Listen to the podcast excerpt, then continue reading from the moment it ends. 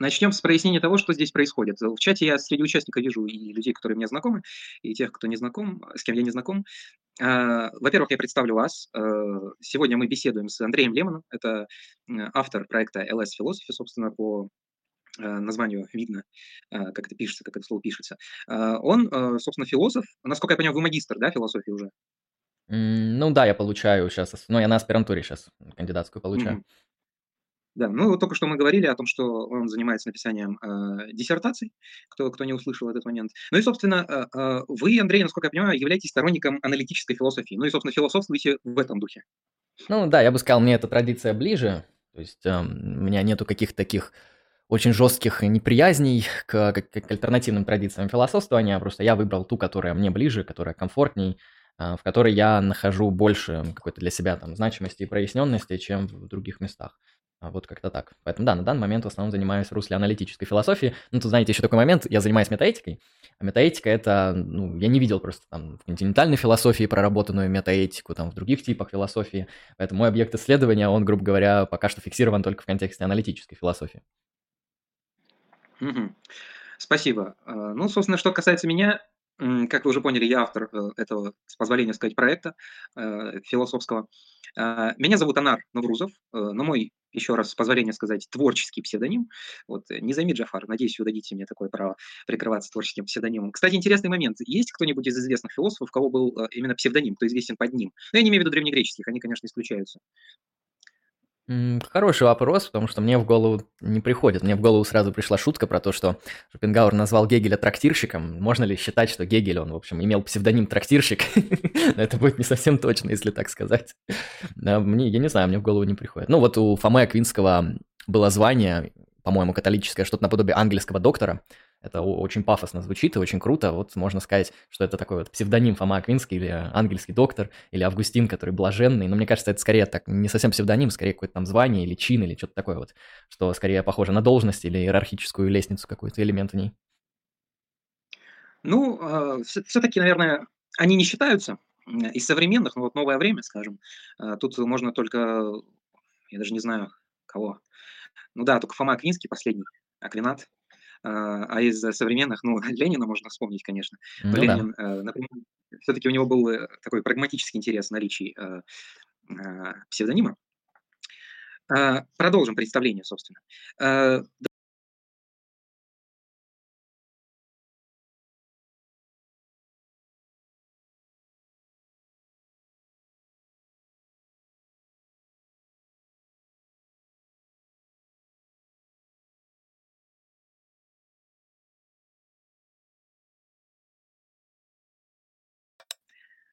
Вы вернулись, Андрей. Прошу прощения, да, что-то все вылетело, сейчас вроде работает. Угу. Да, можете продолжать. Да, вернулся, прошу прощения, вылетело, можете продолжать, да. Да, да. Э, ну, в завершении, собственно, представления э, я, э, как, собственно, из материалов, если кто-то читает, видно, сторонник марксистско-ленинской философии, вот, но стараюсь ей не ограничиваться и подходить критически к этому направлению. Собственно, от этого наших философских позиций с Андреем и танцует тема э, нашего сегодняшнего разговора. Я напомню, о чем мы говорим, и немножко про формат расскажу, и мы начнем уже непосредственно разговор. А, сегодня мы говорим о а, аналитической философии и марксизме, а конкретнее а, о точках соприкосновения этих двух направлений, о разногласиях наиболее ключевых, которые имеются. И, кроме э, прочего, поговорим о метафилософии и метаэтике. Вот, но я полагаю, учитывая сферу интересов Андрея, мы на метаэтике остановимся особенно подробно. Э, собственно, каков формат? Э, я полагаю, что, в принципе, э, да, ну вопросы, наверное, мы в конце рассмотрим. Вот кто может, скажем, задать их непосредственно через голосовой чат или через видеочат, поднимайте, пожалуйста, руки, вот, ближе к концу, я полагаю, это минут через 50, может 40, вот, и мы, ну, я дам возможность задать вопрос. Если же вы не хотите, так, можете написать э, об этом в чате. Вот Петр Кириллович спрашивал, где чат. Ну да, последний пост, где открыт комментарий. Вот там, где сообщения начали. Вот. Ну, собственно, поехали. Андрей, скажите, пожалуйста, вот э, метаэтика-то что такое вообще? Ну, это раздел аксиологии на данный момент, эм, раздел теории ценностей, который исследует э, фундаментальные основания морали. Ее стоит отличить от прикладной нормативной этики, потому что когда мы говорим о нормативной этике, мы спрашиваем, там, какие действия являются добром, например, или какие черты характера являются добром и злом, и по каким критериям мы демаркируем добро и зло. А, то есть это вот такая нормативная составляющая эм, этического исследования. А, потом, если мы спрашиваем, а вот этот конкретный X, конкретное действие, оно является добром или злом, например, эвтаназия, аборт, смертная казнь, там, копирование генетической информации или что угодно еще, вот эти иксы, являются они, они хорошими действиями или плохими, это вопрос прикладной этики, то есть конкретного приложения, нормативных вопросов к частным случаям. Метаэтика ни тем, ни другим не занимается. Метаэтика, она занимается, соответственно, а, ну, можно сказать, в более широком виде метафизикой, эпистемологией и моральной семантикой. А, если это как-то более лаконично сформулировать, я бы сказал, что метаэтика, она изучает эм, такие, ну, базовые аспекты моральной реальности. То есть не просто, что такое добро, а, например, какой онтологический статус добра. Не что такое аборт, а как, например, мы можем знать моральные пропозиции и как мы можем знать моральные истины. Ну и, соответственно, вопрос, связанный с значением наших моральных высказываний, то есть имеют ли они вообще истинную ценность, выражают ли они пропозиции или что-то другое. Поэтому я бы сказал, метаэтика, она вот эм, близка к нормативной и прикладной, но занимается совершенно другими вопросами. Ее не интересуют вопросы нормативной составляющей, ее интересуют вопросы, грубо говоря, природы морали. Я бы сказал, что метаэтика, ну, проще говоря, это философия морали, которая не касается нормативных аспектов.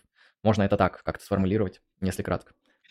Ага, спасибо. А, выходит, что, по сути, э, метаэтика– это, ну, по сути, учение о морали в рамках аналитической философии. О том, что такое моральные категории, ну, вообще категории морали, добра, зла и так далее, и так далее. Ну, в целом можно так сказать, это будет немного сужать, потому что, ну, в целом природой добра и зла занимается вся этика. А, то есть, как известно, мораль, она очень такая широкоаспектная, и предмет исследования очень сложный, и ей можно заниматься по-разному, и вот именно метаэтика занимается тем вопросом морали, который вот связан с такими более фундаментальными вещами, нежели с просто анализом добра и зла. А, например, можете привести пример? Ну, я приведу пример. Хорошо, мы берем, например, утилитаризм, и мы спрашиваем, является ли ложь морально правильным действием или морально неправильным действием. А, это будет вопрос прикладной этики, конкретно применения утилитарной максимы нормативной к вопросам э, такого действия, как ложь. А утилитарист скажет, ложь является аморальной в случае, когда ложь способствует уменьшению счастья. То есть тогда, когда а, ложь приносит несчастье, когда ложь приносит страдания для там, большого количества агентов, ложь является злом. Вот это как бы зло, это прикладной аспект. В случае, если ложь максимизирует удовольствие, максимизирует счастье, тогда мы можем сказать, что ложь – это добро ну, знаете, есть там термины ложь во благо и так далее. То есть, когда ложь, она оправдывается своими последствиями какими-то благоприятными. А сейчас я провел исследование на уровне прикладной этики. Я спросил, что такое ложь и его моральный статус. Если вы меня, например, спросите, а почему мы должны придерживаться утилитарной максимы и что она значит, ну, она формулируется как в классическом виде. Утилитарная максима – это определение добра. Добро – это такое действие, которое приносит максимальное счастье для максимального количества агентов. И, соответственно, вот это и есть определение добра. И дальше мы смотрим что это значит, что значит каждый элемент а, этого определения, как оно работает, как оно вступает в отношения с другими, например, моральными категориями, это будет нормативная этика. Метаэтика, она будет выглядеть вообще иначе. Например, я спрошу, а какой онтологический статус добра? Вот когда мы говорим о добре, мы говорим, например, о естественных фактах или об абстрактных объектах. А, когда мы говорим о добре, мы вообще говорим о фактах, а, которые, ну, грубо говоря, mind independent, то есть независимые от нашего разума и мышления, или мы говорим о культурных конвенциях, эмоциональных состояниях людей, а, каких-то там, не знаю, произвольных культурных договоренностей и так далее. Это тоже будет вопрос метаэтический, то есть что мы имеем в виду, когда говорим о морали. Ну и если я спрошу, хорошо, а вот эм, вы говорите ложь – это нечто аморальное, откуда я могу это узнать?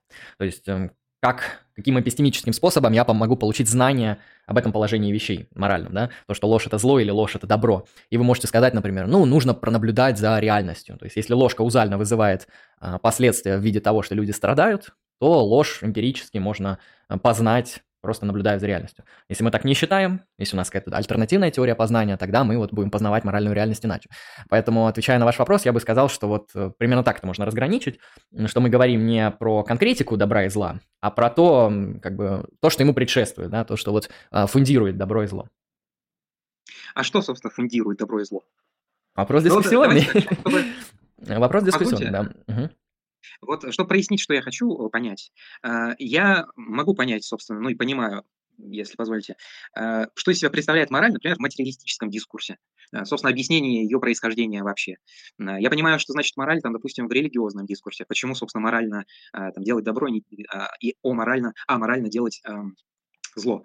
Собственно, а в данном случае онтологические основания морали. То есть на данный момент складывается впечатление, что это некоторая такая социология морали и этики, вот, метаэтика. То есть, по сути, она регламентируется, ну и, собственно, создается и некоторым образом закрепляется в данный исторический момент. Или ну, в каком-то смысле все происходит в какой-то исторический момент. Мы же в истории все же находимся, а не в абстрактном мире.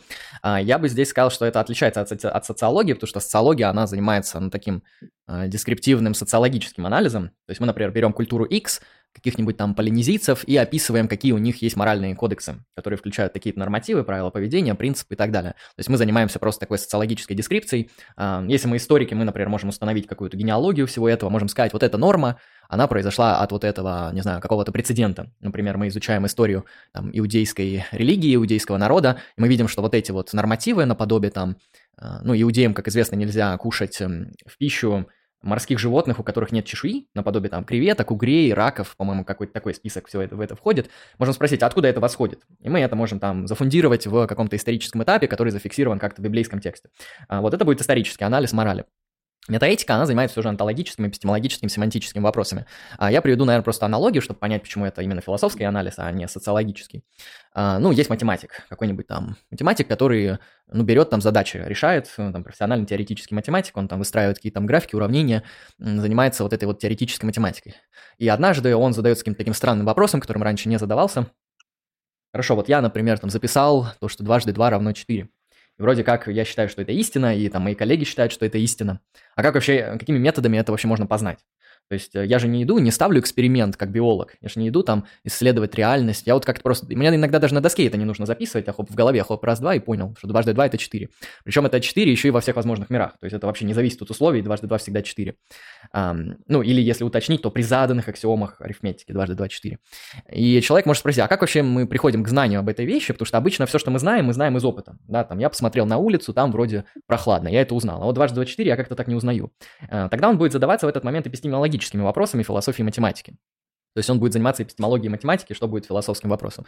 Ну и в крайнем случае он может спросить, хорошо, вот я происследовал какую-то математическую реальность э, где-то там у себя на кафедре, а какой вообще онтологический статус моих исследований. То есть это что-то из мира, или это выдумка, или это фикция, или это там культурная конвенция. Вот у нас там бандитская группировка, мы назвали ее математики, и сидим там, вот выдумываем, и все соглашаемся друг с другом, а те, кто с нами не согласны, мы говорим, они там дурачки, и лишаем их там премии, стипендий и так далее. То есть у нас такая вот, получается, такая, вот математика это про это или про что-то другое. И тогда он будет заниматься онтологическими вопросами, да, то есть как существуют математические объекты.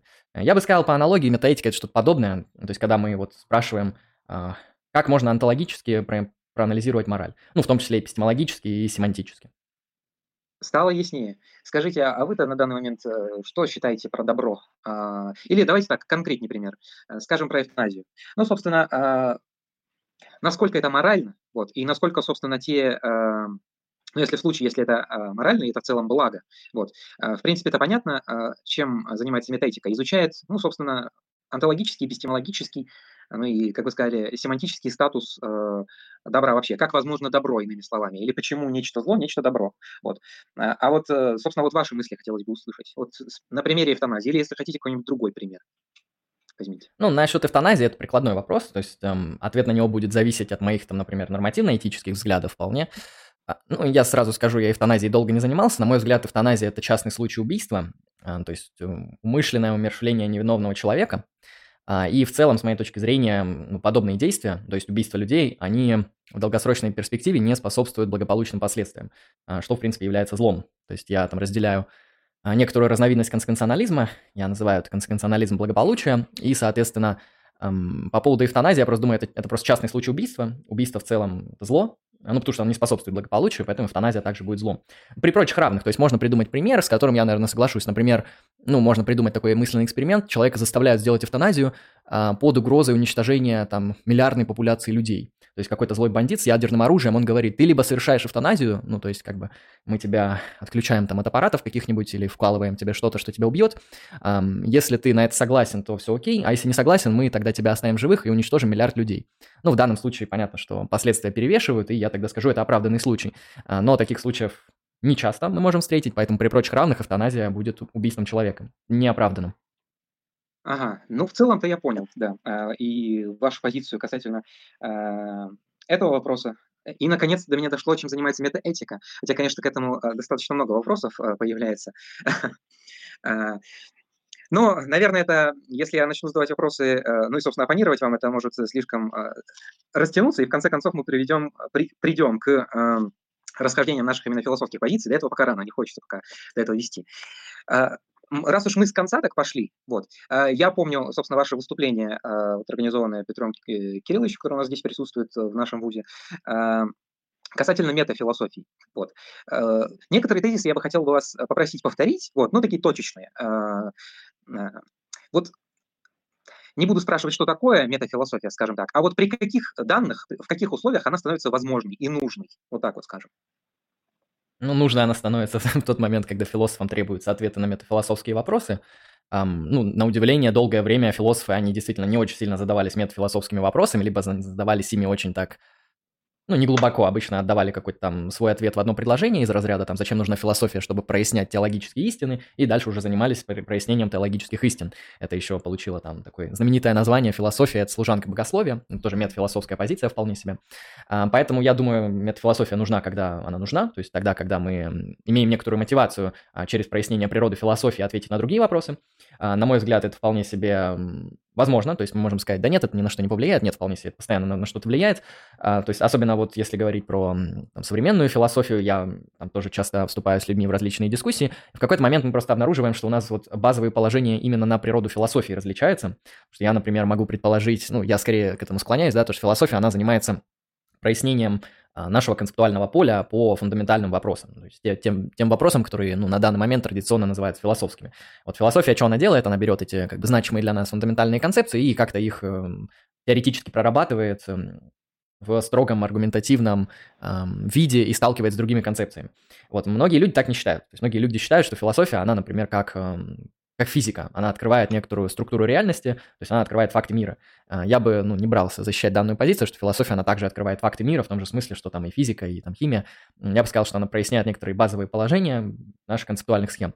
А, вот, отвечая на вопрос, зачем, точнее, когда нужна метафилософия, ну, вообще тогда, когда мы пытаемся как? выстроить... Эм, когда мы пытаемся выстроить философскую систему, в принципе, нужна. Потому что в конечном счете большая часть эм, вот, философских расхождений, они действительно, я замечал, они упираются в метафилософию. Ну, я так понятно, что это не всегда, но если вам важны и значимы метафилософские какие-то точки для вашей системы, конечно, их нужно прояснить. Ну, например, я знаю такую метафилософскую позицию, вполне себе убедительную, что философия должна прояснять э, данности феноменологии. То есть для нас э, феноменологически очевидно множество вещей. Например, свобода воли.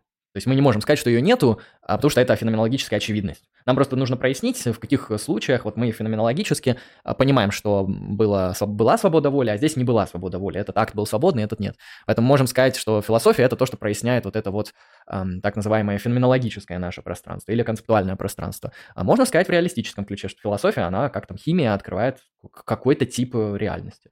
Вот. И, и в зависимости от э, этих ответов мы совершенно по-разному будем заниматься философией.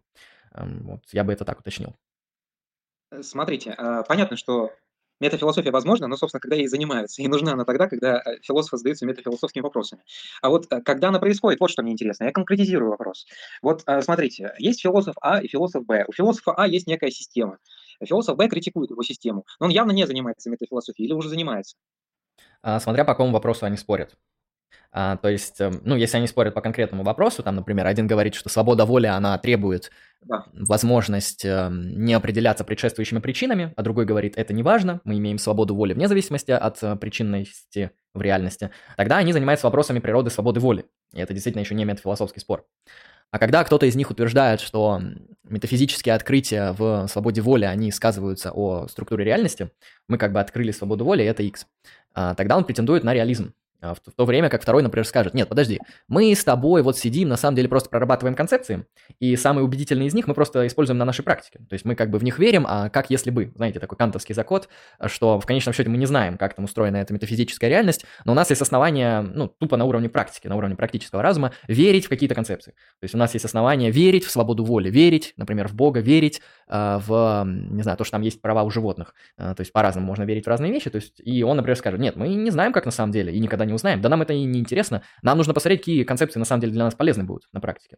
И тогда они уже вступят в метафилософский спор, потому что они просто не договорились, ну, точнее, у них разные позиции по поводу того, чем занимается философия. И вот когда мы задаемся вопросом, отвечая на ваш вопрос, как, в каких условиях возникает метафилософский вопрос, а, я думаю, он возникает тогда, когда мы втыкаемся в проблему, того, чем занимается философия. И так, тогда ответ на этот вопрос, как только мы на него ответим, это будет уже вопрос метафилософский. Ага, то, то, есть выходит, что по сути, э, ну если мы говорим не только о том, чем занимается философия, но и, э, собственно, о функциях или о том, что она может дать, это уже акт метафилософствования. Вполне себе, то есть вот на самом деле одна из э, довольно популярных, э, хотя я не знаю, насколько популярная, довольно проработанная позиция метафилософии – это позиция Карла Маркса. То есть Карла Маркса можно, в принципе, назвать метафилософом, ну, то есть тем философом, который исследовал метафилософию, а, потому что в некоторых своих работах он прямо утверждает, что вот философия до него, она что из себя представляла? Она представляла из себя такую дескрипцию реальности. То есть она как бы там брала какие-то категории и описывала вот реальность, предлагала некоторую модель мира. Там и гегелевская модель, там и платоновская, аристотельская, все они вот э, описательные, такие дескриптивные. Ну, на что Маркс предлагает альтернативный взгляд, он говорит, знаете, философия, она вообще-то должна менять мир. То есть философия нам нужна не просто его как там описывать, исследовать, расчерчивать, отделять одно от другого, анализировать, она в конечном счете нужна для некоторых революционных изменений, ну, то есть для изменения там, социальной реальности и так далее. Это метафилософский ответ абсолютно. То есть я не могу сказать, что, эм, говоря об этом, Маркс, он там стоит на какой-то там эпистемической позиции или метафизической. Нет, он стоит вполне себе на нормативной метафилософской позиции, которая отвечает на вопрос о природе философии. То есть он говорит, что нет, философия не должна описывать мир, хотя не без этого. Она в конечном счете должна его менять. Вот, вот это телос, ну или цель, или основная функция философии. А, вполне себе метафилософская позиция. Смотрите, вот на практике э, выходит следующее. Э, я э, согласен с этими выводами вашими, которые вы озвучиваете касательно метафилософии. Но вот, допустим, я философствую о философии. Понятное дело, я, делая это, исхожу из некоторых философских предпосылок, которые я принял как свои убеждения. То есть я не просто философствую о философии, но я философствую, философствую о философии по-философски, э, по-своему по-философски. Вот. Это первый такой момент, э, несколько делающий э, метафилософию философию чем-то, что ли, единым целым. То есть здесь э, вот, э, ну, когда мы говорим о метафилософии, э, складывается впечатление, что мы говорим о каком-то таком направлении, которое возвышается над философией в известном смысле. Вот. Ну и, собственно, пытается ее понять. Но тогда мы на практике сталкиваемся с тем, что мы метафилософствуем, используя философские наши позиции. Вот это первый момент, который я хотел бы, чтобы вы прокомментировали. И второй момент. Здесь кажется, что выходит вот в свете этого, что мы философствуем о философии по-философски, Теперь вопрос, а должны ли мы философствовать э, э, о том, что мы философствуем о философии, э, о философии по-философски? То есть мета-мета-философия. Здесь получается просто клонирование и деление сумасшедшее, потому что в конечном счете мы должны понять, а каким же образом мы будем философствовать о философии и как мы это делаем. Вот. Второй момент, который я хотел бы, чтобы вы прокомментировали. Высказались как-то. Конкретного вопроса у меня нет. А какие свои мысли, если у вас есть на этот счет? Начну с конца. По поводу бесконечного регресса метауровня. А он возможен вполне себе. Я считаю, что это все зависит от тех задач, которые перед нами стоят. А тут, знаете, может еще такой момент произойти, что вот метафилософия, я согласен с вами, что это скорее философия, то есть я не согласен с тем, что это какое-то возвышение над философией или выход за пределы философии, потому что метафилософия, она ну, просто по роду деятельности очень похожа на философию. В какой-то момент мы действительно можем там на мета-мета уровень выйти, на еще какой-то. Тут нужно посмотреть, насколько мы не потеряем объект исследования, потому что, поставив мета-мета вопрос, мы, например, можем обнаружить, что он станет вопросом социологии. Например, мы можем задаться вопросом, как занимаются философы философией. А, это вопрос социологии. Или, например, какие мотивации философов занимаются философией. А, вполне себе такой мета-мета вопрос, да. Это будет вопрос психологии. То есть психологии философов, социологии философов. Или там на основании, как политика влияет на то, что философы занимаются философией, это будет политологический вопрос. Я бы сказал, что выход на мета-мета уровень, а, он может э, просто перевести наш вопрос не на философскую уйти в другую дисциплину, в общем. То есть мы можем наш объект исследования отдать просто другим наукам, и если мы, например, хотим заниматься философией, тогда мы не сможем заниматься ответом на мета-мета какой-то там философский вопрос, потому что это будет компетенция социолога или психолога или кого-то еще. А, Простите, ну, пожалуйста, угу. Да. Но а, мы же, э, скажем так, э, переменим а, дисциплину только в том случае, если мы будем использовать ну, определенный инструмент или методологию. Если, конечно, мы будем исключительно описывать это как социальное явление, тогда, конечно, социология. Но, а, собственно, философия-то и характеризуется тем, что она а, пытается вобрать предмет, посмотреть на него максимально широко и с максимально а, самых разных сторон. А, вот такой момент я хотел еще уточнить. Ну, ширина шириной, просто ширина, она не значит безграничность, я просто думаю, что оно вполне легко может смениться на другую дисциплину. А, даже если оно не сменится, такое, в принципе, вполне себе возможно, хотя ну, метафилософские вопросы, они вполне очевидны, например, что такое философия, чем она занимается, а мета-метафилософский вопрос, как он будет выглядеть. Ну, например, что значит, что философ задается вопросом, что значит философия. Ну, то есть мы, грубо говоря, вот на мета-мета уровень встали, вот мы задаемся не просто метафилософским вопросом, а значением того, что значит задаваться метафилософским вопросом. Мне, кстати, кажется, что это уже близко к социологии, то есть можем сказать, что там есть какая-то социальная база, но даже если это будет философский вопрос, в принципе, мы можем его исследовать, почему бы и нет.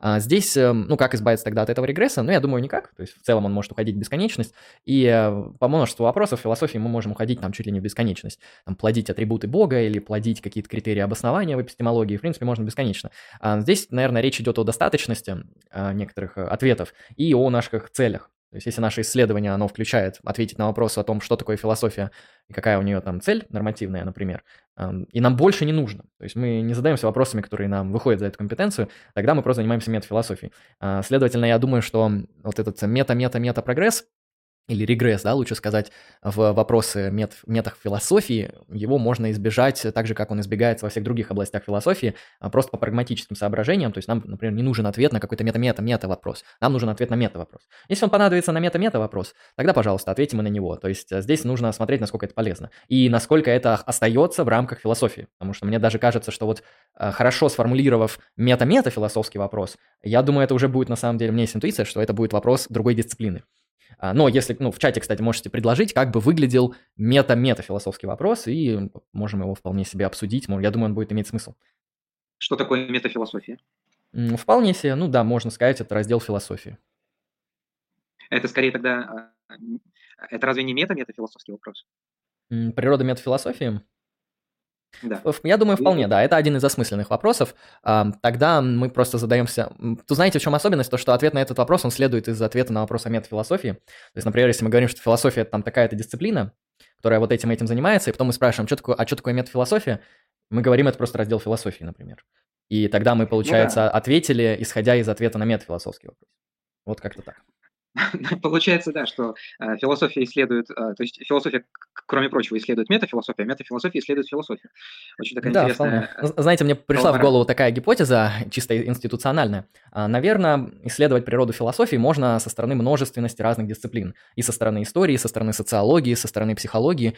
И вы знаете, если мы соберем достаточно много специалистов в одном месте разных, которые будут заниматься именно вопросом природы философии, то можно будет открыть отдельную кафедру метафилософии, которая не будет входить в департамент философии. Но это уже административный вопрос. Если такое будет, знаете, у меня не будет претензий никаких. Потому что, знаете, есть споры в философии религии, является ли религиоведение, это, кстати, философия науки тоже такой серьезный спор, является ли религиоведение отдельной дисциплиной. Потому что из чего состоит религиоведение? История религии, феноменология религии, социология религии. То есть как бы у религиоведения нету как бы своего объекта. Она состоит из множества разных дисциплин, которые направлены на такой объект, как религия. И мы говорим, что вот это множество разных дисциплин – это религиоведение. То есть вполне себе мы можем также метафилософскую какую-то отдельную кафедру сделать и сказать, вот здесь вот исследуется природа философии. И это не, филос... это не часть философского департамента. Ну, вполне себе. Но пока что это не произошло. Я думаю, наверное, это просто связано с тем, что, наверное, в метафилософии не придется там как-то долго что-то думать и исследовать. Пока что не требуется, чисто административно. Но если такое произойдет, почему бы и нет?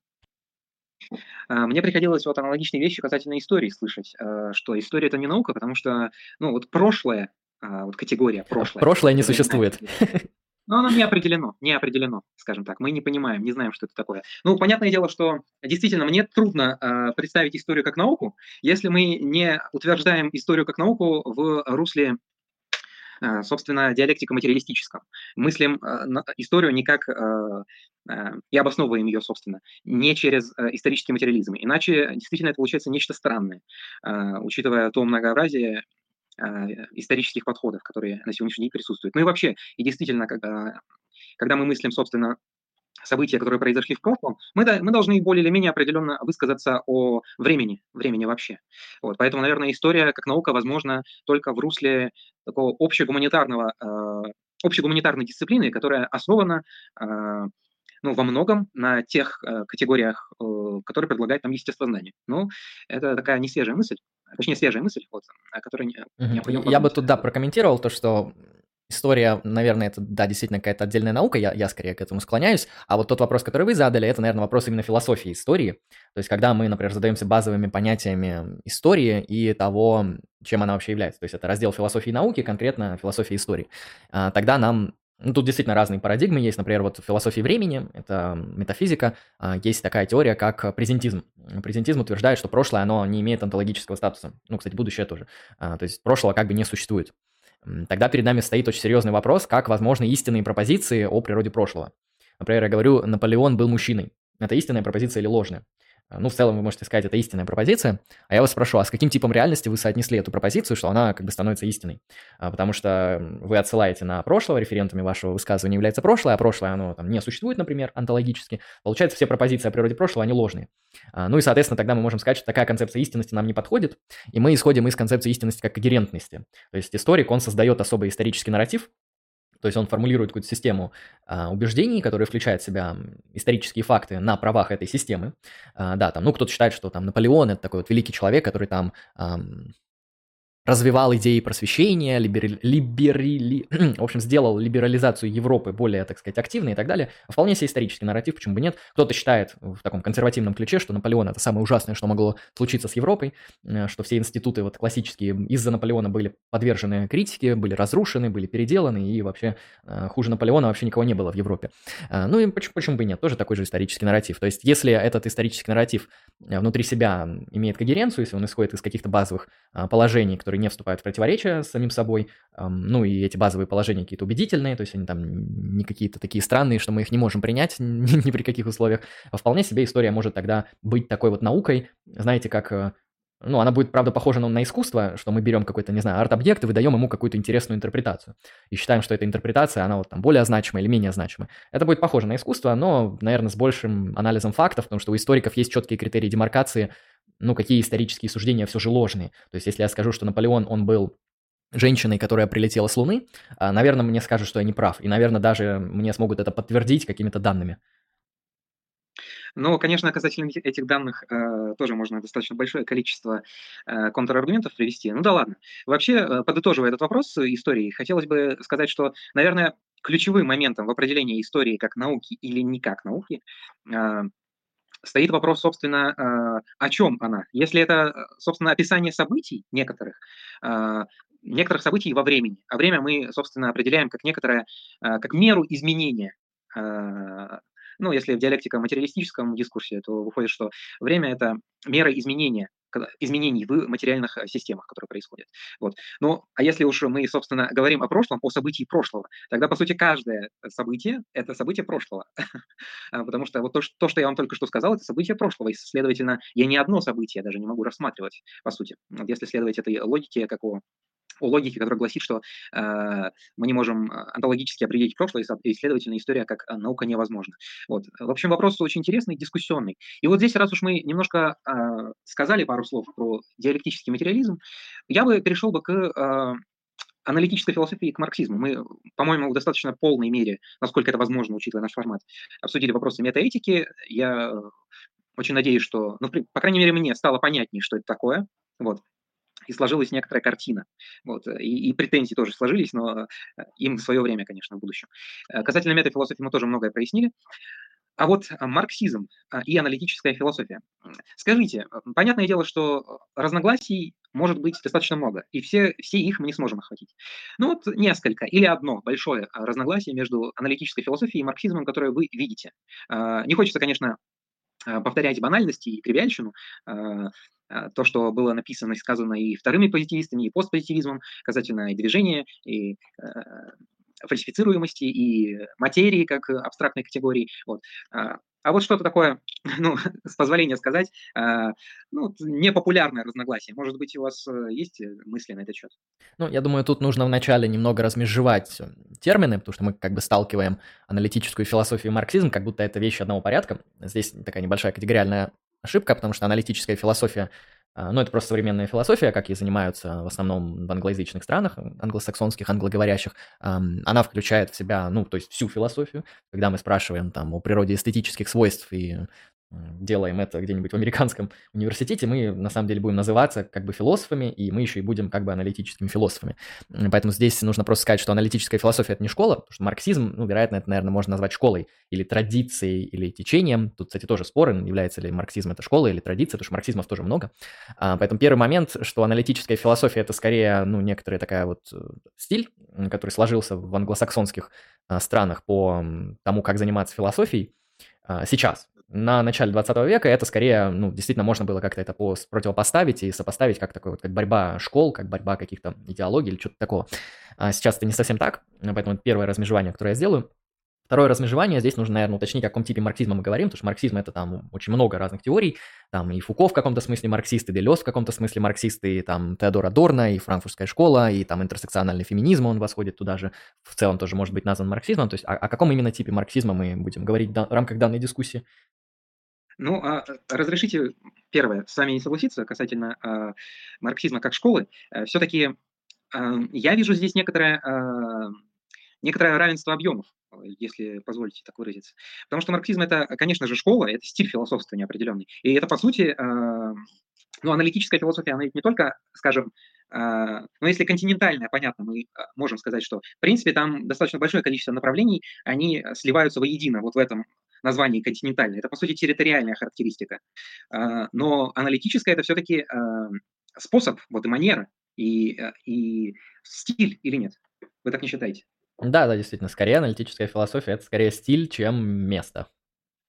Да. Ну и, собственно, тоже справедливо и для марксизма, потому что, в принципе, используя диалектико-материалистический подход, мы можем исследовать, ну, мне даже трудно предположить, чтобы мы не могли бы исследовать от э, эстетики до до религии и так далее, и так далее, и так далее. Вот, по сути, это ну, если коротко, конечно, это метод определенный. И, и, конечно же, это и школа, и стиль тоже. Вот. Э, но это вряд ли можно назвать учением таким достаточно замкнутым или определенным. А, то есть, понятное дело, что там есть а, существует парадигма, а, но она, во-первых, не костная, неподвижная, а во-вторых, она не, а, ну, в основе своей она, конечно, завершена и, в принципе, достаточно стойкая, а, но в целом она достаточно объемная и гибкая. Касательно того, о чем мы говорим, о каком марксизме мы говорим, да, тут э, я должен был сходу пояснить, я предлагаю поговорить непосредственно о том, что было создано э, Карлом Марксом и Фридрихом Энгельсом. Конечно, марксизмов, да, действительно достаточно много. Я бы все-таки не стал бы сливать э, соединять э, с марксизмом и состыковывать непосредственно э, те э, неомарксистские, постмарксистские, западномарксистские и прочие вещи. Например, Хабермас, он так или иначе вдохновлялся Марксом, но если рассматривать его теорию коммуникационного действия, коммуникативного, то, в принципе, там практически ничего от Маркса нет. Вот. А это его, собственно, одна из его ключевых концепций. Так что да, мы ограничиваемся Марксом и Энгельсом, ну и Лениным. Угу. Um, у нас есть какой-то критерий, по которому мы определяем этих трех людей в, вот, в марксизм. А, не, ну понятно, что там, они вроде марксисты, но почему мы, например, не можем тут продолжить сказать там Грамши, а, не можем продолжить сказать э, Бодрияр, который вполне себе марксистский философ. То есть у нас есть какой-то критерий, где мы останавливаемся, например, Маркс Энгельс, тут можно согласиться, да, они вместе творили, они основатели. Потом мы включаем, например, Ленина. Можно ли сказать, что у нас тогда есть какой-то критерий, который вот демаркирует поле, кому, кого мы считаем марксистом, кого мы не считаем марксистом, ну, в философском плане, понятно, не там чисто в политическом или каком-то там ярлыковом, вот как-то так. Ну, вы правы. А, как такового стойкого критерия нет. Действительно, я не могу такой, такой предложить. А, вот. А, я предложил, да, действительно, несколько, может выглядеть странно или, может быть, некорректно, или, по крайней мере, так с осторожностью надо подходить к включению Ленина в, в эту, собственно, троицу, которая до его включения была дуэтом. Вот.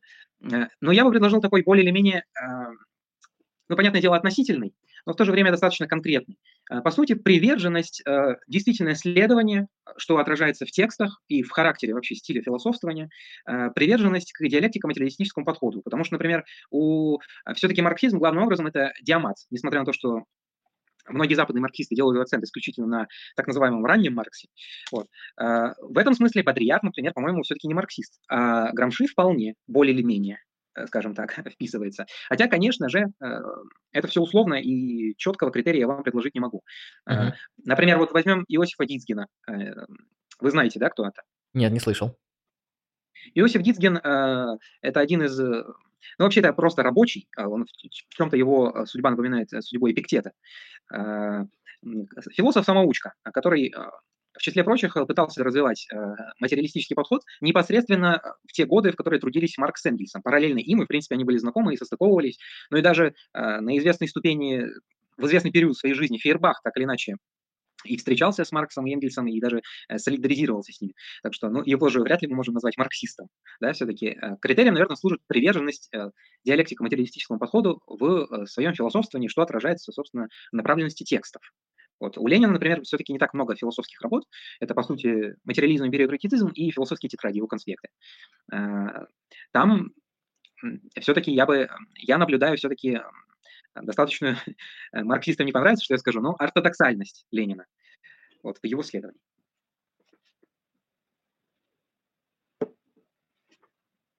Вы здесь? Да, я просто думал, вы не закончили мысль. Хорошо, я, придерживаться. де- Давайте пока возьмем просто так, как допущение, как за основу, потому что марксистом мы точно можем назвать того, кто разделяет диалектико-материалистическое понимание, не знаю, реальности или что-то подобное. Так нормально пользуется им, так, пользуется диаматом как методом при описании реальности. То есть мы можем сказать, что диамат, э, диалектический материализм, это методология в первую очередь. Ну, не только, конечно, но в том числе, да. Хорошо, ну, Ну, по крайней мере, функция основана на том, что это все-таки метод.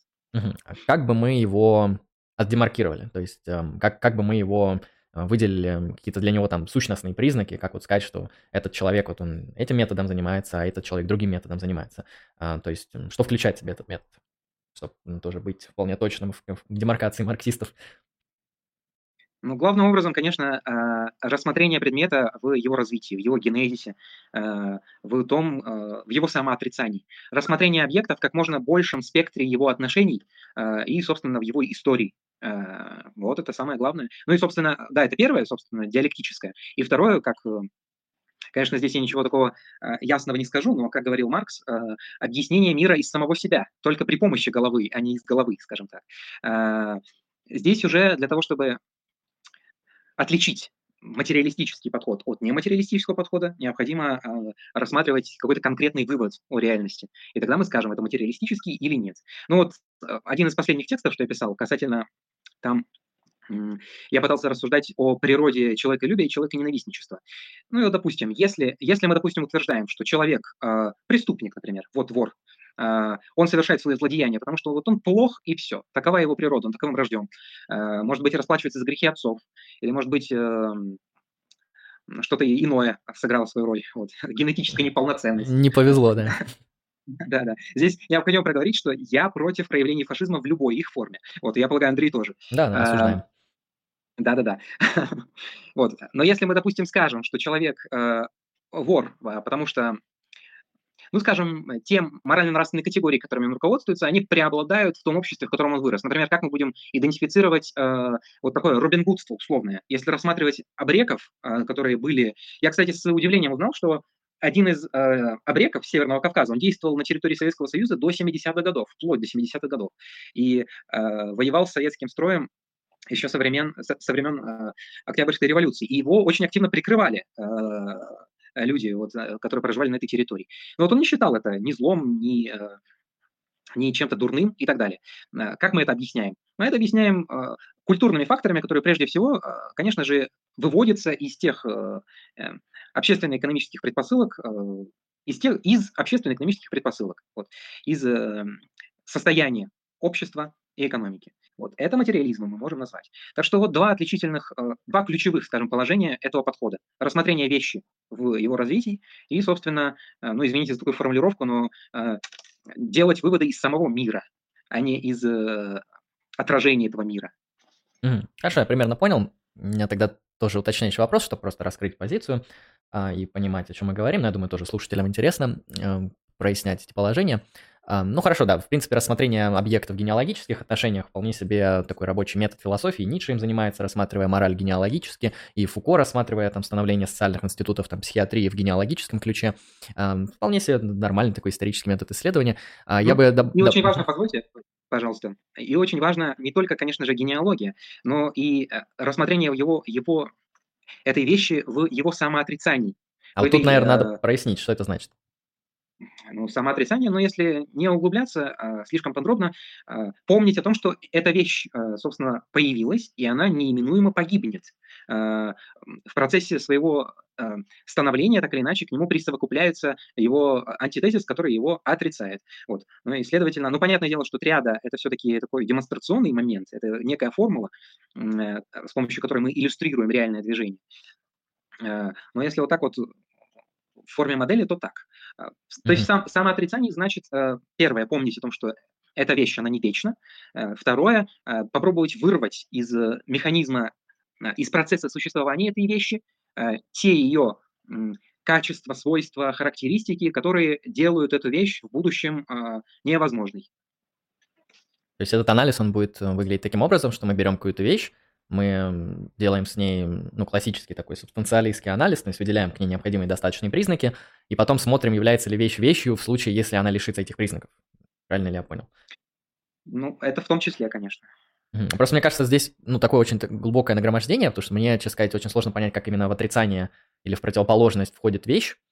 Um, то есть я думаю, в, ну, в, в отрицании и в противоположность входят пропозиции. Uh, то есть мне сложно представить, как вещь отрицает другую вещь. Ну, понятно, да, что такое часто происходит. Многие моменты э, соприкосновения диалектической формальной логики, они а, не прояснены, и здесь бывают затруднения. Но я приведу вам пример, а, такой следующий. Э, вот, собственно, избитый очень пример, такой из учебников прям, э, касательно жизни человека. Ну, собственно, я существую, но я, собственно, живу, я питаюсь и так далее, и так далее, взаимодействую. Но в то же время этот процесс жизни ведь есть э, справедливо, если мы скажем, что это есть процесс умирания, процесс смерти меня, как, как, э, как я, моего я, скажем так. Или, по крайней мере, вот этой определенной комбинации э, вещей, которые в своем единстве представляют собой я. Вот. Ну, я бы я, не называл это процессом смерти, потому что я все же живу. Я бы сказал, процесс смерти – это немножко другая вещь, это то, что там, например, какие-то естественные ученые выделили как особое состояние организма, которое вот можно обозначить как смерть. То есть э, все же я могу с легкостью отличить там процесс смерти и процесс жизни. Uh, ну, хорошо, скажите, um, Э, то есть, я так понимаю, вы понимаете смерть в таком физикалистском смысле. То есть те непосредственные а, преобразования в организме, которые однозначно ведут к его последующему упадку. То есть в данный момент, например, если я вполне себе физиологически здоров, э, ну и психически, э, я к смерти не приближаюсь. Но если прямо сейчас диагностику проведут и найдут у меня, ну, допустим, рак, там, на последней стадии, то можно сказать, что я, в принципе, приближаюсь к смерти. Вы так понимаете это? Ну, можно сказать, что начинаются процессы, которые опасны для здоровья настолько, что могут повлечь смерть. А, я бы здесь сказал, ну да, вполне в физикалистическом ключе это стоит рассматривать. Нет, можно, конечно, сюда добавить какие-то такие вот там, множество абстрактных концепций, но если мы говорим о естественных вещах там, ну или о материальных вещах, наверное, их стоит как-то материально рассматривать вполне. Поэтому да, я бы за, видите... за смертью пошел к биологам, уточнил бы, как у них там вот, они же следуют эту биологическую ну, материю, ну, можно у них узнать. Само собой, не без этого. Видите, как так вышло, что мы с вами, пытаясь определить э, диалектико-материалистический подход, уже соприкоснулись с э, расхождениями между марксизмом и аналитической философией. Вот, в таких ну, частных вопросах. Я, я не думаю, что прям с аналитической, возможно, у нас просто онтологически разные какие-то позиции. То есть я, например, могу ну, там да, считать, что да, мир, он там исчерпывается естественным, и что-нибудь такое. А, я хотел прояснить другой момент. Ну, я с этим в целом понял. То есть, окей, мы можем рассматривать явление в его как бы, историческом движении. Это, в принципе, я с этим тезисом ничего плохого не вижу, можно. А, вот меня интересовал второй момент, перед тем, как мы вот ушли на этот анализ. А, а вы говорили про, я, честно сказать, не запомнил имя, про представителя человека, который в Советском Союзе очень долго представлял деятельность Робин Гуда. Да-да, продолжайте. Да, это, и... конечно, не Гизгин. да, это, это, угу. это, у него, я его имя не произносил, это, это Абрек. А, Абрек, это... Угу. Да, такая культурная это, какая-то группировка, да? Ну, назовем это так, да. Хорошо. А вот в этом анализе вы, например, проредуцировали то есть вы нашли объяснение его поведения в редукции к экономическим процессам. А, тогда у меня стоит вопрос, эм, то есть марксизм, ну или тот подход, э, который мы сейчас обсуждаем, а, он заключается в том, что мы, первое, проводим редукцию к экономике, второе, мы рассматриваем экономику как бы в движении. То есть э, в этом заключается такой базовый методологическая установка, что мы любое явление редуцируем к экономическим, к экономике. Э, конечно, нет. Само собой, мы являемся, являемся сторонниками того, что общественное бытие определяет общественное сознание, и в этом смысле э, базис определяет надстройку. Ну, базис как э, совокупность производительных сил и производственных отношений, прежде всего. Ну и, собственно, надстройка э, то, что э, водружается и отражает э, экономическое состояние общества.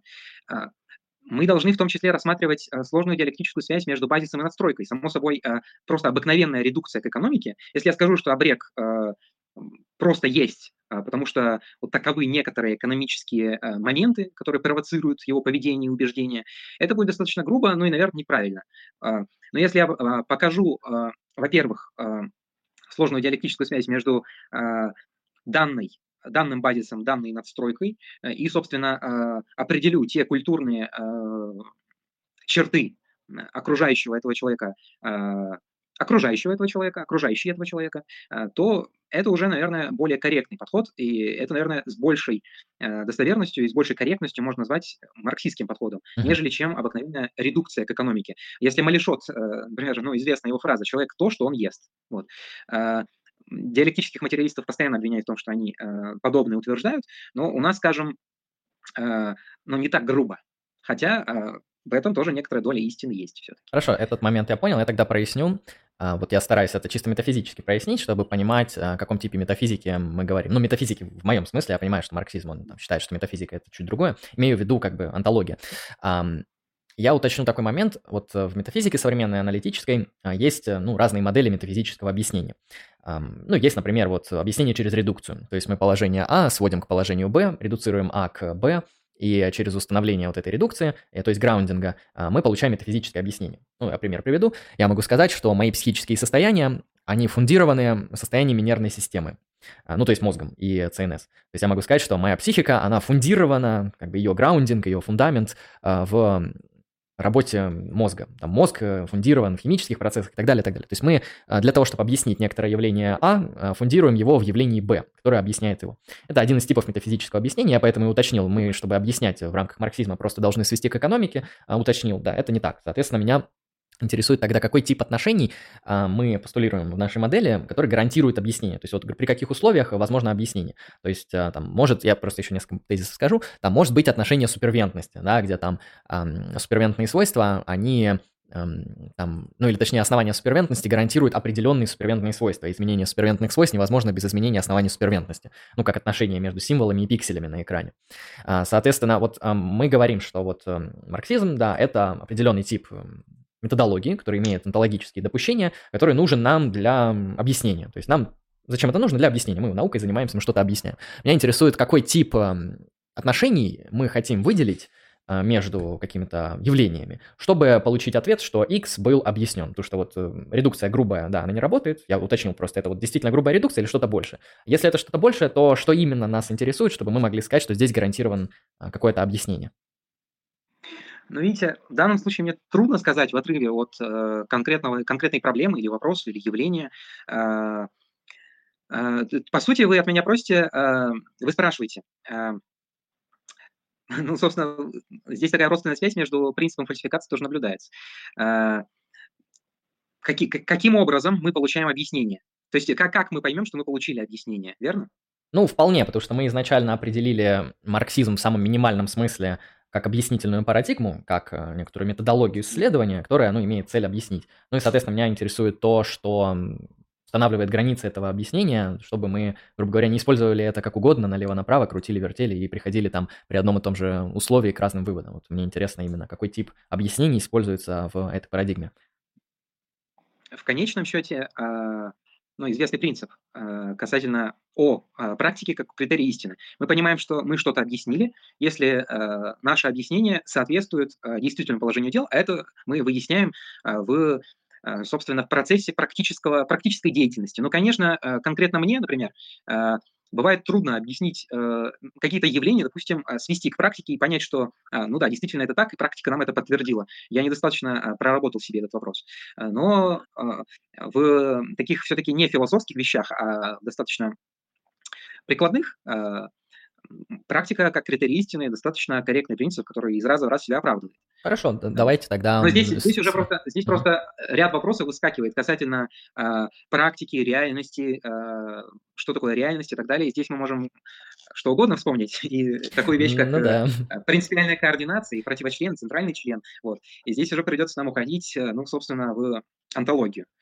А, я, я, бы, я бы здесь уточнил а, по поводу, ну, давайте вот, наверное, практику критерия истинности раскроем, и можем там дальше уже перейти. А, я просто тоже прагматик в теории истинности, мне, как бы, я считаю, что Истинность – это свойство пропозиции преследовать практические следствия, то есть те практические следствия, которые способствуют эффективному достижению наших целей и адаптации э, популяции. То есть я в целом согласен с тем, что истина в конечном счете – это про адаптивность наших убеждений, ну то есть про их э, практичность. Я бы тут тогда уточнил, а, вот, э, ну понятно, что когда говорят практика, критерий истинности, что угодно можно под этим понимать, то есть там налить стакан или не налить. Но я обычно это демонстрирую, знаете как? А, если у вас есть убеждение, что когда вы наливаете в стакан воду, стакан начинает таять и в, в итоге вода прольется, то вы не сможете, ну, если вы действительно в это верите, а, у вас есть вера, что когда вы наливаете воду в стакан, он уничтожается, а, то вы не будете пользоваться стаканами для того, чтобы испивать из них жидкость. Вы будете там с бутылки пить, там, не знаю, с вазы, с чайника, но не со стакана. Я скажу, у вас есть особое верование, которое дизадаптивно для достижения определенных целей, для эффективного питья напитков и для адаптации, потому что, ну, вообще-то людям надо пить, чтобы выживать, да? Поэтому вот такое верование, ну, вредное буквально, оно вот плохо с практикой как-то соотносится и плохо позволяет вам достигать своих целей. Вот мне интересно, когда мы говорим, хорошо, вот мы выстроили какую-то теорию, мы говорим, что критерием ее истинности являются а, там, какие-то практические следствия. О каких типах практических следствий мы говорим? А, то есть насколько они для нас закреплены? Ну, а, а, какой-то определенной классификации я не предлагаю, типов непосредственно. А, можно привести пример, который, в принципе, не идеален, наверное. Когда я утверждаю, что человек может летать. Человек может летать. Собственно, истинность этого моего высказывания должна быть подтверждена на практике. Если я использую некоторое, некий аппарат, с помощью которого я могу взлететь и, собственно, демонстрирую эти плоды. Ну, например, э, я полетел и оторвал э, там, яблоко с яблони и приземлился обратно. Э, значит, мое высказывание, оно соответствует реальности. Но, конечно... По критерию корреспонденции, я как понимаю, по критерию соотно... соотнесения пропозиции с каким-то элементом реальности. То есть это ну, мы здесь в классической теории находимся. Наверное, так. С этой классификацией я не знаком и как-то это определить не могу. Но, конечно же, труднее становится, когда, как заметил один коллега, когда мы общались, Вопрос, почему, допустим, человек хочет летать. Мы можем это вывести, исходя из обыкновенных таких э, прагматических целей его. Э, но, тем не менее, здесь уже не так определено. Здесь нельзя сказать так определенно, э, что мы с помощью практики можем выяснить, почему человек может летать. Мы, конечно, можем многое сказать касательно и психологии, и, и даже биологии, эволюционной биологии, и бихевиоризма и так далее, и так далее. Вот. Но здесь так или иначе мы столкнемся с большей непроясненностью. Смотрите, Андрей, я предлагаю вот следующее. Раз уж вы мне до беседы сказали, сколько у вас есть времени, вот, uh-huh. оно у нас немножко подходит к концу. Если у вас есть по этому поводу что сказать, я предлагаю вот, ну, собственно, кто, скажите, э, и мы эту реплику как заключительную в рамках сопоставления или выяснения отношений, которые мы все-таки, мне кажется, сделали это, немножко выяснили отношения между э, марксизмом и аналитической философией. И вот же есть желающие задать вопрос. Да, да, наверное, мы выслушаем. Да. Скажите, если, вам, если вам есть что сказать. Ну, ну нет, я, в принципе, какие-то базовые положения прояснил, то есть вполне мы можем исходить из марксизма как методологической установки, которая рассматривает ну, свои объекты исследования, например, в их э, ну, в исторической реальности, да, там, от момента появления до момента заканчивания, в таком в генеалогическом ключе. А, мы это должны сопоставлять с какими-то фактами реальности, то есть с данностью мира. А, ну и рассматривать, э, как это находит... Ну, здесь мне уже, честно сказать, сложно это как-то понять, но рассматривать это в отношении отрицания с другими элементами. Окей, этот момент я понял, тут у меня... Ну, то есть, если это вот так формулировать, то есть мне просто тогда кажется, что оно там вот э, тем, чем занимаются историки, мало чем отличается по методологии. То есть там историк берет какое-то явление, он смотрит какие-то там центральные факторы, а, причины, условия эм, и там возможности происхождения какого-то события, да, там, не знаю, Куликовской битвы или чего-то другого, а, и дальше он смотрит, насколько его модель соотносится с реальностью через там какие-то базовые фактологические там источники, наподобие там сведений и так далее, и так далее. То есть если там, марксистский метод, он просто будет из себя включать там, генеалогическое исследование, то, чем, в принципе, занимаются историки, тогда у меня не будет претензий. Если мы добавляем еще что-то, тогда просто нужно прояснять тут каждый момент. Но мне кажется, тогда мы очень долго это будем делать. Да, да, да. Одна, лишь одна из сторон, собственно, генеалогия – это лишь одна из сторон. Все-таки историк, э, он, изучая прошлое, э, ну, может, конечно, некие прогнозы касательно будущего делать, но в конце концов все сводится к действию э, так как мы, мы же не вне этого процесса, который мы рассматриваем, мы внутри этого процесса. И здесь, кроме прочего, должны быть выведены э, некие прогностические моменты, ну и, собственно, такие мобилизующие нас, как участников этого процесса. Ну и, кроме того, э, Отрицание – это лишь одна из сторон э, взаимодействия вещи с другими вещами. Мы должны рассматривать э, как можно большее количество их отношений, в том числе и э, ну, такие стадии, скажем, единства и борьбы вещей, как различия, как конфликт, как такая острая форма а, борьбы, как становление противоречия и так далее, и так далее, и так далее. Вот. Э, здесь, конечно, да, нам, а, судя по всему, наш разговор продлился бы очень долго, если бы мы это все начали прояснять. Ну, Дорогие слушатели, э, у нас э, подошел момент к вопросам. Наверное, мы отдадим преимущество тем вопросам, которые может озвучить автор непосредственно в эфире. Вот. Поднимите, пожалуйста, руки, а потом уже мы посмотрим вопросы, которые у нас в чате были, там тоже какие-то были вопросы. Пожалуйста, у кого есть вопрос, э, выскажите, пожалуйста, что у вас есть вопрос, а потом задайте его. Так, ну, поднятых рук я не наблюдаю. Ну, поэтому, Если появится, а... прервемся на них, а пока можно чат тогда посмотреть. Да, да, давай. А, вот, собственно, а, Мира поднимает руку. Так, я открываю ваш микрофон. Пожалуйста, говорите. Ваш микрофон открыт, Ира.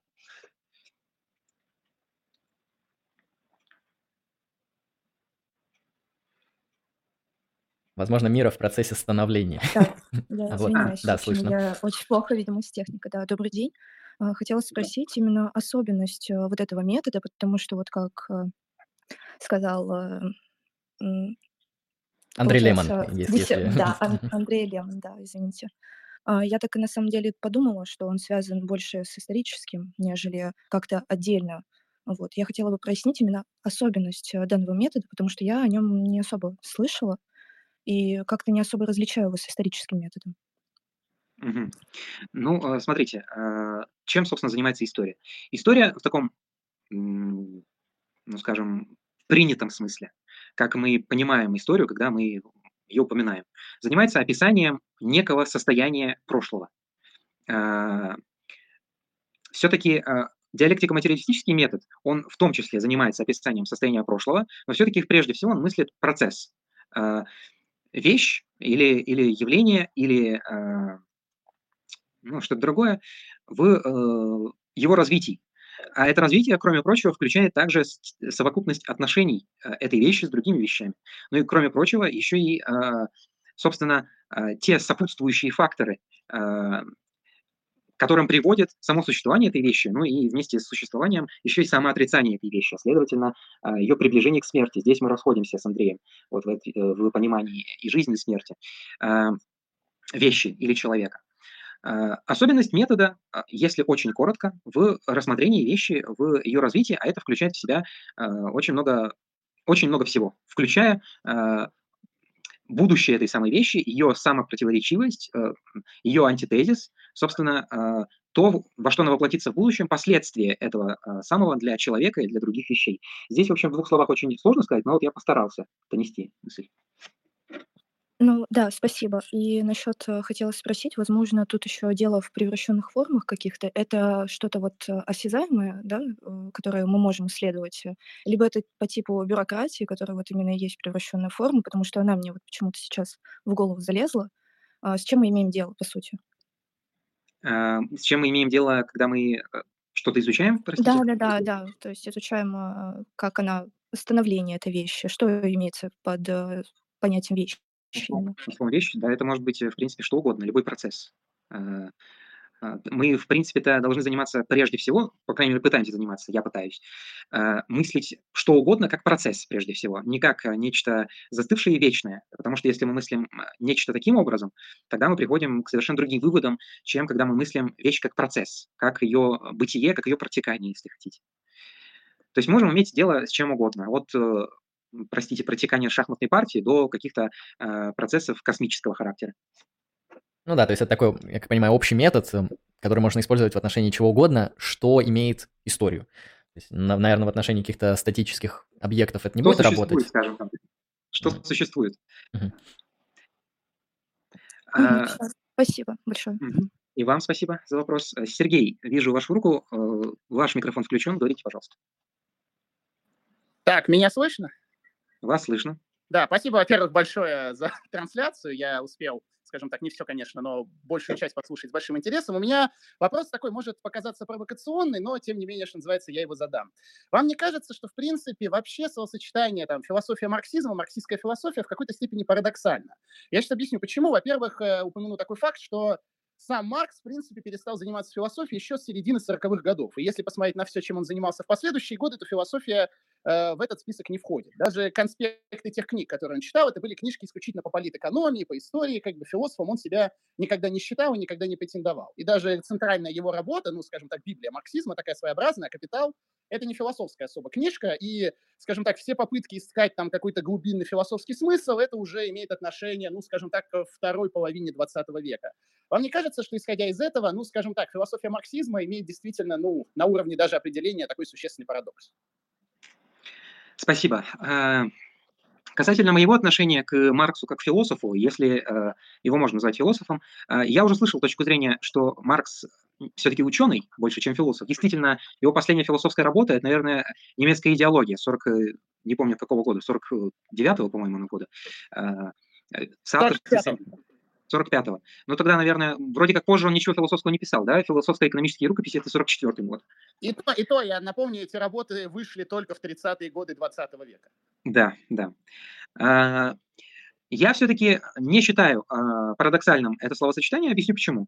Во-первых, потому что все-таки это некоторое, несколько традиционно принятое обозначение марксизма вообще. А, Мы для удобства, допустим, используем, я, по крайней мере, использую, а, точнее, обозначаю марксизм как философию, потому что иначе придется, иначе разговор начнется с того, что мы будем пытаться доказать, что марксизм – это наука. Я для себя а, определяю а, политэкономическую составляющую марксизма как действительно научную вещь. И в этом смысле, так как Маркс действительно занимался политэкономией с э, конца 40-х годов, в этом смысле для меня он ученый. Но здесь мы уже столкнемся с рядом разногласий с людьми, которые не согласны с тем, что политэкономия, во-первых, это наука, во-вторых, что а, марксистская политэкономия а, научна. Вот, так как, э, по сути, философия науки в известном смысле оккупирована постпозитивистами, которые предлагают в соответствии своим критериям для того, чтобы мы могли что-то назвать наукой.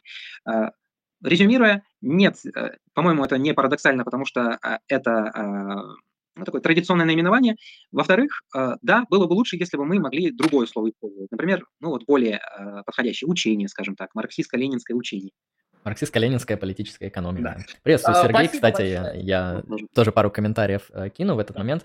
Э, Возможно, я, кстати, это связано с тем, что Маркс, он просто, ну, тот философ, который передовой для своего времени, то есть он делал то, что в целом не особо кто-то делал до него, он э, сформулировал те, те тезисы и утверждения, которые до него там в том виде не формулировались, и можно даже гордо сказать, что он не развивает какую-то мысль, он предлагает довольно серьезные новые вещи. И, возможно, назвать Маркса философом сложно не потому, что он там, как бы, он просто отошел от философии после 45 года, а потому что он изобрел такую философию, которой никогда не было до него. Так что, возможно, он расширил просто категории философии, создав что-то, что вроде является философией, но до него не было. И вот, мне кажется, такая гипотеза тоже может эм, существовать, что Маркс, он просто занимался философией так отлично от э, того, как занимались философией до него, что тут действительно ну, дискуссия о том, можно ли это назвать философией или нет. Я думаю, вполне себе можно, просто вот уточнив, что это что-то новенькое.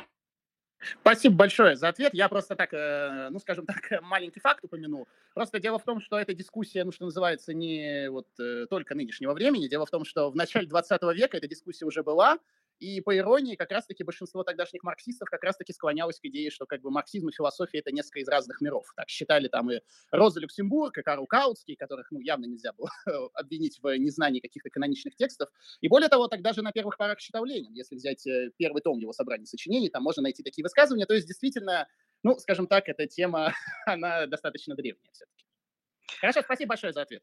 Спасибо вам за комментарий. Э, Я тут еще чуть-чуть совсем добавлю, что действительно э, вопросы, ну, известно из антитюринга Генгельса э, о, э, скажем, сочетании э, философии и науки, о конце философии. э, И, ну, вообще, вот всего этого дискурса, не только вокруг марксизма, а, а вообще вокруг будущности, рода будущего философии, ее самостоятельного существования. Расхожая фраза про то, что расхожая фраза Энгельса про то, что самостоятельное существование с наших пор, с их времен, собственно, не, не с Маркса Энгельса, самостоятельное существование сохраняет из философских таких направлений логика и диалектика, а все остальное сводится к положительным наукам. Вот это уже сближает Маркса и позитивистов.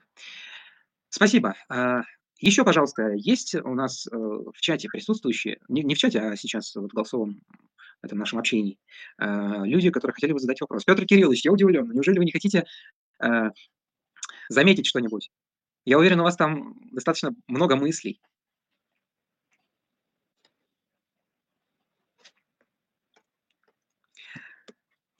Ну, если нет, Давайте тогда мы воспроизведем некие вопросы. А, да, а, Петр Кириллович здесь написал уже.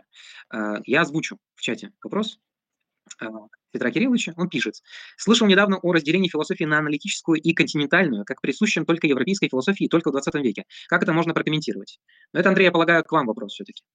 Ну, здесь довольно все просто. Если мы посмотрим, сколько на данный момент э, философов работают в аналитической традиции, уже даже не знаю, это традиция назвать или просто что-то, и сколько работает в континентальной, мы увидим, что континентальных авторов, их просто количественно, их нету даже половины. То есть их, их это очень маленькая, э, маргинальная, можно сказать, ну ладно, маргинальная это в кавычках, э, очень маленькая группировка людей. Это первый момент. Второй момент. Почему само это деление, оно вот действительно уходит в историю, и там, судя по всему, с моей точки зрения, остается. А, первое, большая часть философов, вот первый тезис, э, это так называемые аналитические философы. А, второе, сам этот критерий демаркации, он ими не используется. То есть я общался с людьми из аналитической традиции, которые, ну, там, британцы, американцы, но они не называют себя особыми аналитическими философами, которые вот не как на континенте. Они просто считают себя философами, и э, сам вот этот критерий демаркации для них не имеет э, значения. То есть он уже просто не играет той роли, которую он играл в 20 веке. Ну и третий, наверное, самый такой сильный аргумент, почему это все осталось в истории, так называемые континентальные философы, они сейчас пишут ясно, понятно, аргументированно, и охотчиво. То есть мы возьмем там Квентина Миесу, э, даже Рязани Геристани, можем взять э, там Бена Вудерта. Это вроде авторы из континентальной традиции вполне себе, но я смотрел их тексты, и я общался с людьми, которые вот э, в эту всю традицию современного темного поворота погружены намного глубже, но они не говорят, что это там какой-то Жиль Делес или какой-то там Жак Дорида, которого там не прочитать ни с первого, ни со второго раза, они вполне себе понятные, эм, строгие, аргументативные, ну, у Миесу аргументы есть, вполне себе хорошие аргументы. Кстати, некоторые считают, что он все аргументы у Ленина украл, либо так совпало, что интересный такой момент про спекреализм, но а, так или иначе аргументативный философ Вайнот. Поэтому эм, это разделение, вот сказать, я аналитик, вы континентал, оно имеет место только для тех, кто вот, э, ну, для тех, кому это важно. То есть мне на самом деле не важно, я могу себя легко назвать философом, и мне приходится там называть себя аналитическим философом, просто чтобы люди понимали, э, что я занимаюсь философией немножко в другом ключе, потому что вот, например, в России, в СНГ, э, в русскоязычном интеллектуальном дискурсе, это требование, точнее, эта демаркация имеет значение. Если вы это скажете там в Британии, в Новой Зеландии или в, не знаю, в США, это не будет иметь смысла. То есть эм, оно просто не будет вас ни от кого демаркировать. А, просто в России мы знаем, что там достаточно серьезное влияние континентальной мысли, там постструктурализм, структурализм там, и так далее, и так далее. Именно поэтому здесь эта демаркация до сих пор работает. То есть, грубо говоря, мы только начали проходить те исторические этапы, которые уже, как говорится, в остальном мире давным-давно закончились. Вот, э, наверное, у меня такие доводы, почему это разделение, оно сейчас не имеет смысла. То есть эм, никакой там современный философ, он не будет себя там умышленно демаркировать, эм, если это там не будет иметь какого-то значения. Я бы так сказал. То есть мне, мне действительно приходится просто демаркировать, э, чтобы там, люди от, отделили меня от, от кого-то другого. Но в целом, я, наверное, даже попробую когда-нибудь просто не уточнять это. Мне интересно, что-то поменяется или нет. Так, а звук, вы не включили. Да, да, спасибо. Я думаю, вас все-таки попросят обозначить себя. У нас э, так приходится, к сожалению. Так, э, чтобы в конце концов не начали обвинять э, в, в чем-то. В позитивизме ли, в идеализме ли, в марксизме? Ну да, вот знаете, вот это мышление через ярлыки, оно вот свойственно такому там 20-19 веку, что вот если на вас можно надеть какой-то ярлык, значит вы там автоматически демаркируетесь в какой-то там системе друг-враг, вот в шмитянском смысле, вот мы как бы тут друзья, я сейчас на вас повешу ярлык, если он окажется правильным, то вы, наверное, мой враг, ну по определению просто. Ну, кто-то мыслит философию как такую вот чисто политическую практику, да, и для них это имеет смысл. Но если мы не считаем, что развешивание ярлыков является самым главным в философском исследовании, тогда это не совсем важно или не всегда важно. А, да, я согласен с вами. А, я вообще полагаю, что, наверное, эти ярлыки, они чрезвычайно условны. Все-таки, а, ну, наверное, нельзя быть лучше марксистом, чем был сам Маркс, допустим. Вот, наверное. Хотя расхожая, кстати, фраза после одного из, по-моему, собраний французской социал-демократической партии, а, да, после одной из, одного из съездов э, социал-демократов Германии, когда они поехали во Францию, собственно, после этого была написана критика Готской программы, критики Готской программы Маркса, он отозвался о французских, по-моему, а, или о немецких социал-демократах. Он сказал, если эти люди марксисты, то я не Маркс. Вот, он такую фразу сказал, произнес. А, далее, а, Александр, который уже вышел из чата, э, хотел спросить, ну, наверное, раз уж он вышел, наверное, не будем озвучивать этот вопрос. Сначала рассмотрим те вопросы от людей, которые у нас здесь еще присутствуют. Вот Феликс хотел, но вот Феликса я не вижу. А, здесь у нас... А вот Вася Пупкин все еще присутствует у нас. А, ваш вопрос, э, Василий, вы можете, в принципе, озвучить свой вопрос, если вы хотите. Э, уточни, укажите в чате, готовы ли вы озвучивать вопрос. Если не готовы, я прочитаю тогда ваш вопрос. Или поднимите руку чтобы я открыл вам микрофон.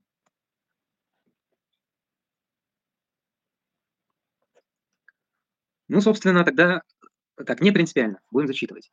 Так, ну, во-первых, благодарность вам, Андрей, за а, участие, и мне благодарность, спасибо, вам тоже, а, Василий. Как вы относитесь а, к основному вопросу философии?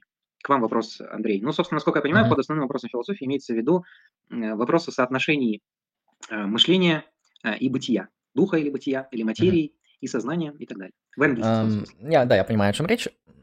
Я очень скептически отношусь к самой формулировке основного вопроса философии. Это, кстати, метафилософская проблема. Есть ли в философии какой-то центральный вопрос и какие критерии демаркации вот там, центрального, не центрального вопроса, более там важного, менее важного. Я думаю, это, ну, сама проблема не имеет смысла. То есть мы не должны преследовать поиск какой-то самой центральной проблемы философии и от нее отталкивать э, все наше размышление. Это первый момент. Ну, даже если это так, то центральным вопросом философии будет существование Бога. Потому что существование Бога – это, наверное, самый всеохватный вопрос, который продетерминирует практически полностью все остальные ваши убеждения. То есть, если Бог существует, то, вероятнее всего, вы будете а, верить то, что сознание – это не физический объект, вы будете верить то, что а, там свобода воли связана с там, недетерминированностью и так далее. То есть, очень много ваших позиций, они продетерминируются или будут очень хорошо коррелировать, если просто вы будете считать, что Бог есть. А, поэтому в каком-то смысле по охватности, по каузальной значимости основной вопрос философии – это вопрос, существует Бог или нет. Имеет ли это смысл? Нет, на мой взгляд, это какая-то чепуха. То есть, ну и что? То есть, получается, мы должны начинать с философии, с философии религии, и основная философия – это философия религии. Нет, я думаю, это абсолютно не обязательно. И вопрос соотношения как бы, ментального мира и физического мира – это вопрос конкретный, это вопрос философии сознания. Я не считаю, что там философия сознания – это самая главная область философии. То есть она, конечно, очень интересная, она очень важная, там значимые аспекты исследуются и сейчас, и это актуально. Но сказать, что там вся философия редуцируется к вопросу о философии сознания, о том, как бы сознание носит там физический характер или не физический характер, ну, я бы таким не занимался, конечно на мой взгляд, ну, это не обоснованно просто и не имеет какой-то такой методологической значимости. Спасибо. У меня, кстати, будет ну, к вам вопрос, вот а, сейчас, пока вы говорили, созрел. Но я бы все-таки тоже хотел добавить, а, а, все-таки, когда мы говорим об этом вопросе как об основном, он не столько мыслится как главный и ключевой, хотя и это тоже в определенной э, э, степени. Но главное все-таки мы подчеркиваем этим вопросом от, от характера, от ответа на этот вопрос зависит э, формирование всей нашей дальнейшей философии. По крайней мере, э, я при анализе философских текстов, при, таком, при такой герменевтике, при герменевтике, при осуществлении вот такого процесса, сталкиваюсь с тем, что, в принципе, любую мысль, э, любая мысль, так или иначе, э, если мы попытаемся проследить, ну, конечно, это э, мы не сумеем это проследить в таком э, строгом смысле этого слова, а, но если постараться проследить, то мы выявим, а, что этот а, тезис, который выводится неким, неким философом, он в конце концов исходит из его вот такой фундаментальной философской позиции, либо материализм, либо идеализм. Вот. Но известно, что эта дихотомия, она сегодня во многом мыслится как ложная, как э, некорректная, в принципе. А вопрос у меня вот такой к вам, Андрей. Вы, когда говорили, затронули философию сознания, по-моему, это а, а, Ричард Роурти сказал, что философия сознания сегодня, пожалуй, единственная философская дисциплина, которая а, ну, имеет реальное значение. Вы как считаете? Нет, я так не считаю. Ну, если уж говорить с моей предвзятой колокольни, что самая главная область философии – это метаэтика и нормативная этика, потому что в конечном счете нам нужна философия, чтобы действовать, а не то, что там, не знаю, реальность описывать или познавать ее, это, как говорится, все подстроится. В конечном счете нам нужна философия для практики, и поэтому вот этика, э, нормативная метаэтика как фундамент нормативной и там политика, которая эксплицируется, с моей точки зрения, из нормативной этики, это вот как бы центральный вопрос философии. Э, но я понимаю абсолютную предвзятость этой позиции, и как бы, она не может претендовать ни на какую объективность, и поэтому Поэтому это мое просто предпочтение, как бы такое чисто, не знаю, эмоциональное, либо эстетическое. А, ну, нет, на мой взгляд, мы не можем там, объяснить значимые какие-то вопросы, редуцируя все к философии сознания. То есть, да, философия сознания действительно при желании мы можем сказать, смотрите, э, мы же занимаемся вопросами метафизики, когда занимаемся философией сознания. Ну, конечно, мы уточняем, как, что такое физическое, как физическое соотносится с ментальным, что такое ментальное. То есть, на самом деле, круг проблем охватывает почти всю онтологию. Мы уточняем вопросы причинности, там, ментальной каузации. Но там, например, очень много вопросов не уточняется, например, вопросы там, а, ну не знаю, природа обоснования. Философия сознания и там вопросы эпистемологии некоторые, или там природе эпистемических ценностей, о природе критериев демаркации философии, там, э, фило, ну, критериев демаркации науки. Э, ну, это же нельзя свести к философии сознания. Или там вопрос онтологического статуса существования Бога. Это тоже нельзя свести к философии сознания, но вопросы очень значимые. Ну, я не говорю про всю нормативную этику и политику, которую мне очень непонятно, как это можно редуцировать или объяснить просто через сознание. А поэтому я думаю, философия сознания такой же раздел философии наравне с другими разделами философии, которые вот занимаются своими проблемами и он не может и ему не нужно быть единственным и, в общем, значимым. А, если уж говорить о каких-то действительных таких статистических выборках, о том, какой раздел философии на данный момент самый популярный, то это в основном прикладная этика. То есть количество статей вот в англоязычном мире больше всего написано по прикладной этике, по политике, то есть этика, политика. Причем политика в таком прикладном ключе из разряда там, там зеленая политика, там права животных и так далее, и так далее. А, поэтому я могу тогда сказать вам вот статистически, что самый важный раздел философии – это там прикладная этика и прикладная политика, потому что по ней сейчас написано больше всего статей и больше всего вопросов именно в этой сфере. Но это будет также глупо, и это будет необоснованно принижать другие области философии. Спасибо вам. Принято. А, еще был вопрос у Василия Пупкина, а, мне адресованный, а, о движении. Так, борьба вещей не происходит у нас в головах. Разве борьба вещей не происходит у нас в головах? Как можно эту самую борьбу доказать на практике? Ну, само собой, вне мыслящего ума, вне сознания вообще, вряд ли что-то еще, кроме сознания, ну или, по крайней мере, явление более высокого порядка, чем сознание, оно нам такие, насколько понимаю, пока еще неизвестно. Если мы говорим о сознании, если мы говорим о вещах, которые могут а, фиксировать состояние реальности или объективно осуществляющийся процесс. Вот. Под сознанием в данном случае я понимаю вообще способность э, регистрировать явления, а, которые осуществляются, ну или каким-то образом их э, дедуцировать, организовывать, классифицировать, объяснять и, собственно, действовать, отталкиваясь от них впоследствии. Конечно же, мы а, фиксируем эту борьбу. И в этом смысле можно сказать, что эта борьба а, у нас отражается в головах. Но нельзя сказать, что она осуществляется у нас в головах. То, что я сейчас сказал, можно определить, как это делали империокритицисты, империокритики. Назвать это наивным реализмом. Ну, вот я смотрю на стол, потом я не смотрю на стол. Откуда я знаю, что он существует или нет? А, эти вопросы, конечно, у меня неопределенное отношение к такого рода вопросам. С одной стороны, они мне кажутся просто какими-то глупыми и совершенно не заслуживающими внимания. С другой стороны, а, иногда, скажем, пробуждается внутренняя гордость, что вроде как, да как же вы смеете э, ставить передо мной вопрос, э, э, на который я сочту ненужным ответить. Вот вроде как, ты, ты что, не можешь, значит, ответить, раз уж его отметаешь. Да, а, здесь вот такой четкой грани, скажем, между тем, что происходит, тем, что мы фиксируем в своем сознании, и тем, что происходит в реальности, ну, наверное, нельзя а, установить, потому что, в конце концов, я мыслю реальность через э, свое «я». Я мыслю э, реальность э, только постольку, поскольку я существую как нечто, конечно же, внутри этой реальности, но отличное некоторым образом от этой реальности, способное уследить за этой реальностью, понять ее. Как доказать, что она осуществляется на практике?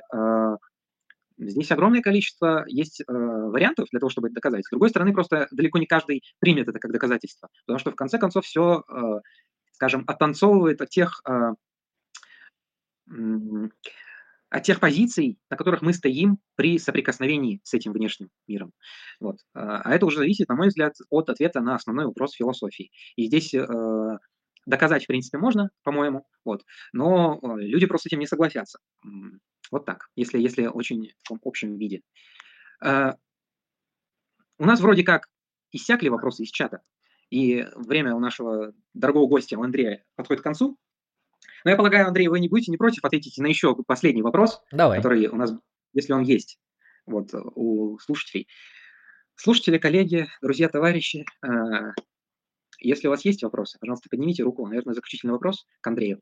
Ну, а потом мне, в принципе, интересующий вас вопрос, наверное, тоже можно будет задать.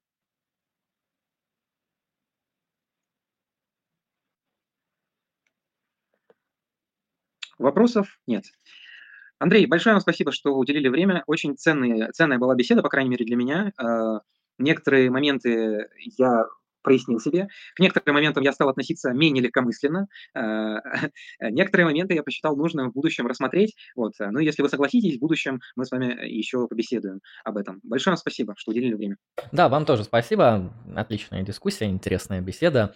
А, действительно, времени, знаете, всегда мало, когда вроде оговариваем какую-то философскую дискуссию и даже ставим там формат какой-нибудь там в районе двух часов. Всегда какое-то чувство, как будто хватит, но никогда не хватит. Это вот, действительно это такая вот сложность философии, что ей сложно заниматься коротко. Философия не лаконичная практика, ей нельзя заниматься как другими вещами, не знаю, там за 20 минут и все готово. Если вы найдете, кстати, философа, который скажет, я вам расскажу всю философию за 20 минут, это, в общем, не философ, это он такой критерий демаркации, если нужно. А так, да, спасибо большое, очень интересно было. Думаю, если будут интересные темы, то можно будет э, вполне себе повторить встречу. Вот как-то так. Спасибо Хорошо. вам. Да, вам тоже. А тогда вам Спасибо. хорошего настроения. Я отправлюсь. Спасибо вам. До свидания. Удачи. Вам Пока. тоже. Так, закончили данную трансляцию. А, спасибо много, уважаемые зрители, всем, кто смотрел. Подписывайтесь на канал Strike Philosophy в описании. А, подписывайтесь на канал гостя, ну, или даже не гостя, а основной платформы, которая меня выводила, а, с которой мы вели интересную дискуссию «Философия невежды» в Телеграме. Вот, мониторьте тексты, если вам понравилось. Присылайте нам донаты в обычной валюте, фиатной валюте, в криптовалюте. Ссылки на это все находятся а, в описании. Не забывайте подписывайтесь, подписываться на наш паблик ВКонтакте, Телеграм-канал, ну и другие ресурсы, на YouTube, конечно, где вы найдете наш основной контент. С вами был Андрей Лемон, а вы были на канале Lucky Strike Philosophy. Всем вам хорошего настроения, удачи и пока.